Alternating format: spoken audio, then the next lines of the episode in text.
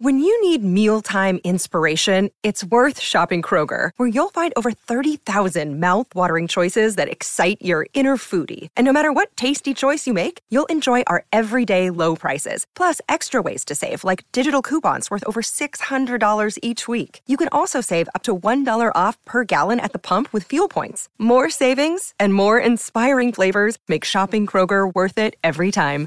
Kroger, fresh for everyone. Fuel restrictions apply.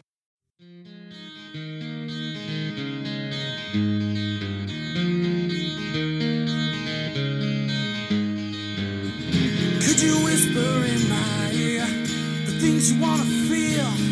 I'll give you anything to feel it coming. Ladies and gentlemen, boys and girls, welcome back to Basketball Conference, the ACC Football Podcast. My name is Joey Weaver. I'm a Georgia Tech grad and a Louisville fan.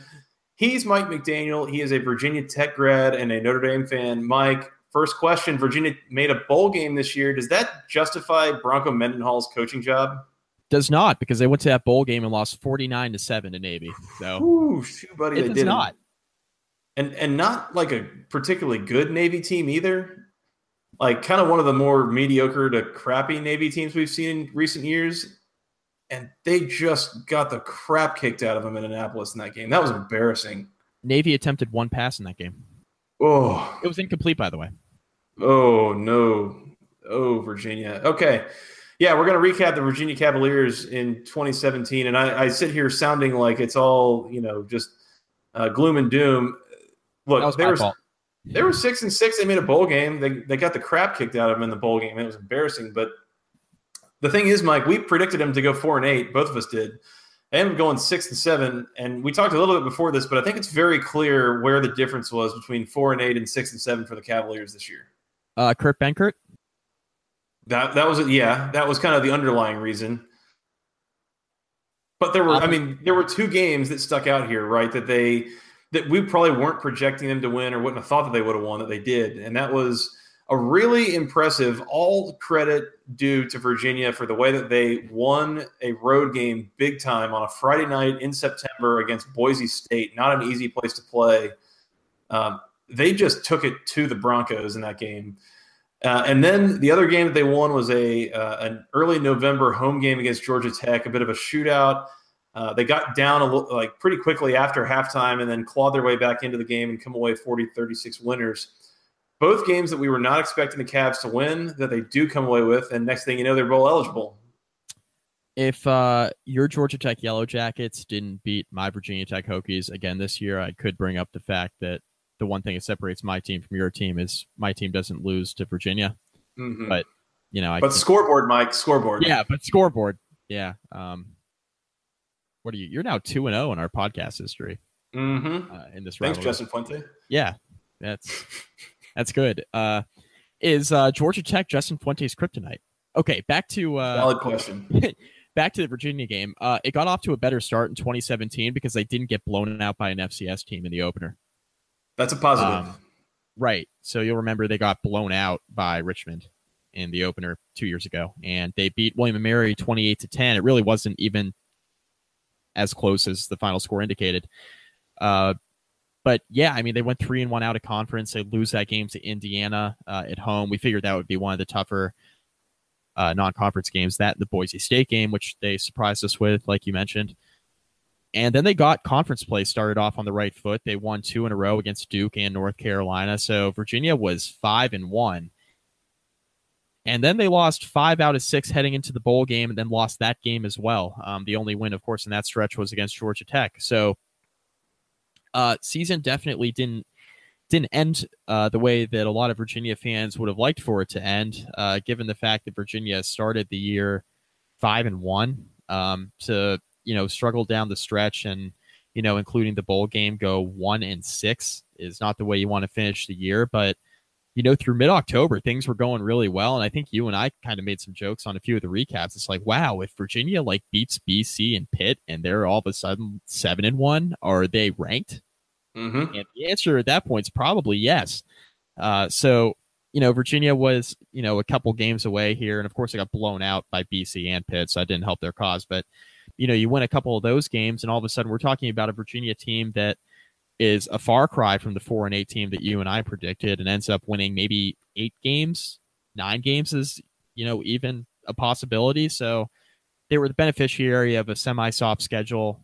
I think we can all acknowledge that. But credit where credit's due. Going to Boise, winning that game, looking dominant against UConn is you know something that we haven't seen out of the Virginia program in a while. Where we look at a team that's like pretty bad in the FBS, and we're like, yeah, Virginia's going to really beat that team and beat that team down. And they did that for multiple weeks in a row, and they were playing some really good football there. So baby steps, baby steps. It's hey, I mean, six wins and a bowl berth for the first time since 2011.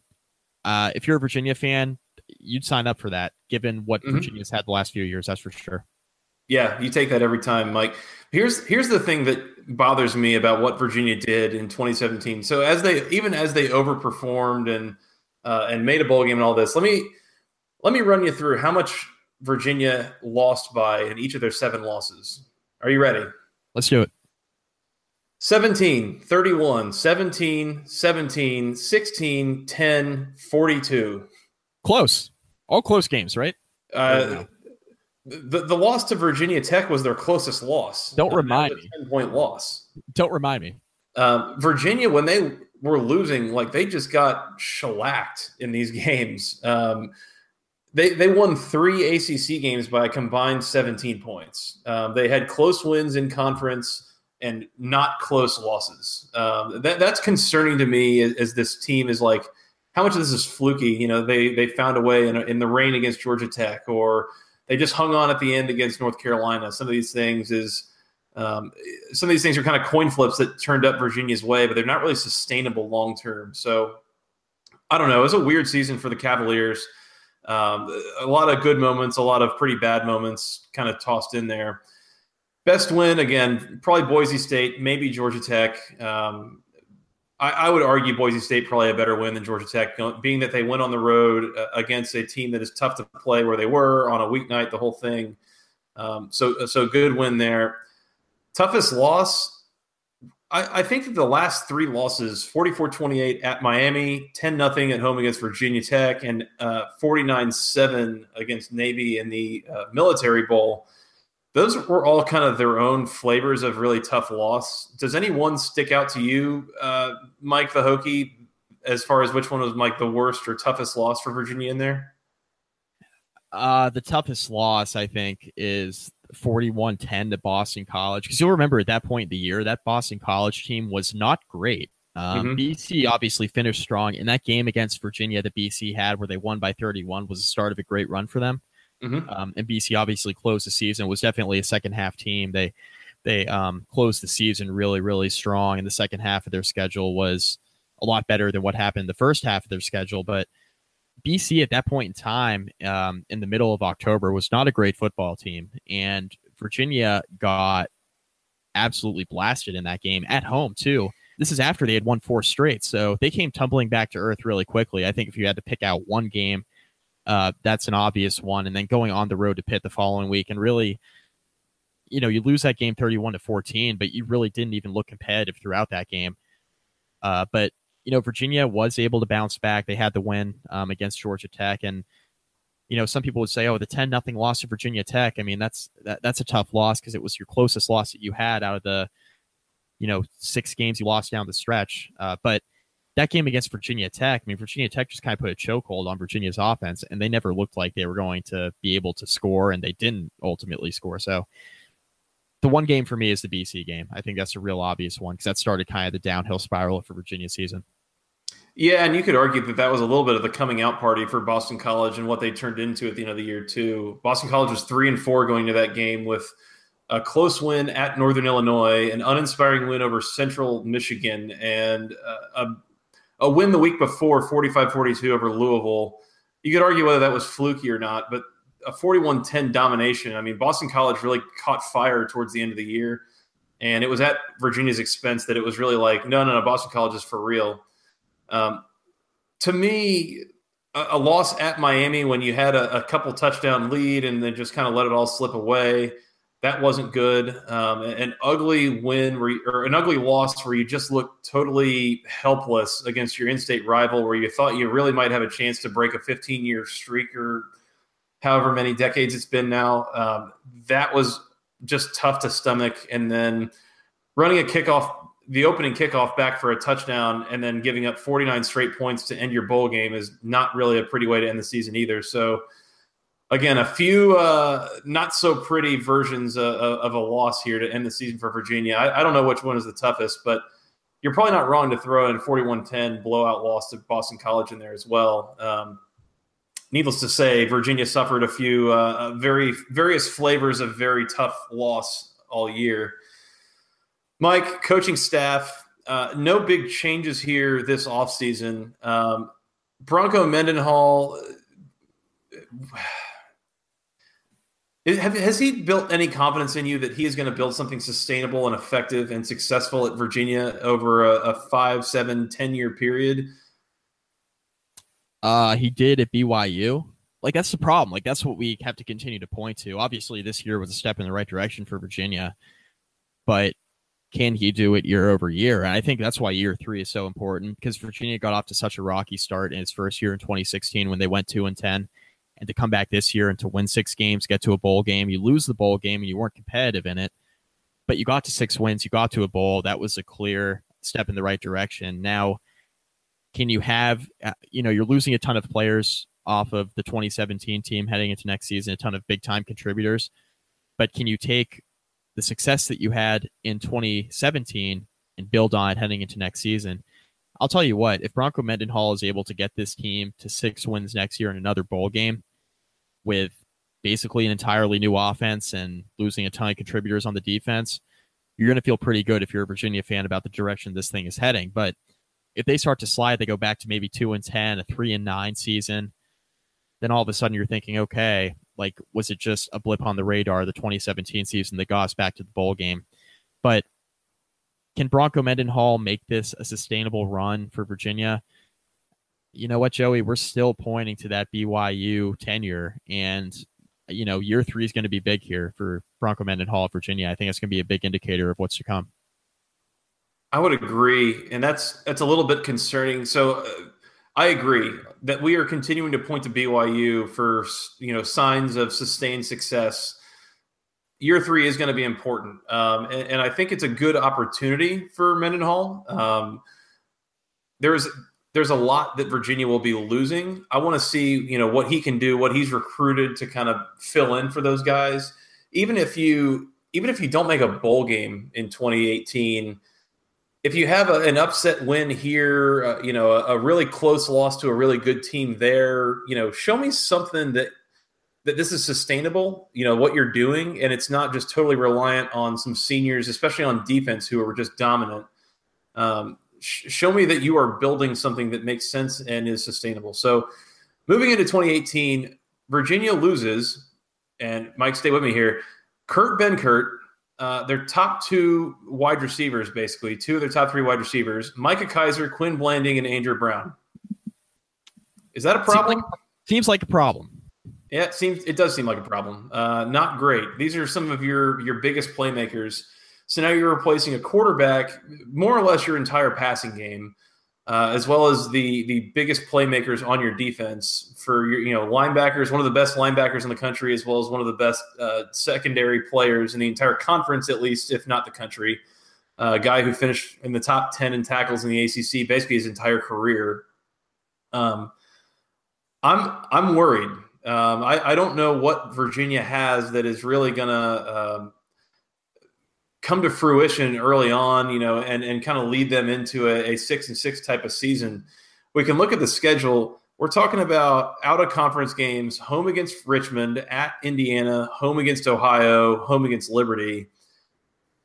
That's a good FCS team, uh, a pretty solid Big Ten team, and a low key pretty good MAC team in Ohio there is some weird chance that they could go one and three, zero oh and four out of conference. You know, uh, it wouldn't shock me, Mike. What they've got to replace? Could they lose to Richmond? Could they lose at Indiana? Lose at you know against Ohio at home? I think they could. Is that is that really pessimistic? Am I being a hater? Maybe maybe Virginia fans are going to think I'm trolling. I think it's more likely that Virginia goes 0 and 4 with that schedule than it is that they go 4 and 0. And Agreed. maybe yeah, and maybe I'm just being a pessimist and Virginia Tech homer or whatever you want to call me. But I think it's more likely they go 0 4 in that stretch than it is that they go 4 0. Now, what do I think they'll actually go? I mean, I think they probably split or they go 3 and 1.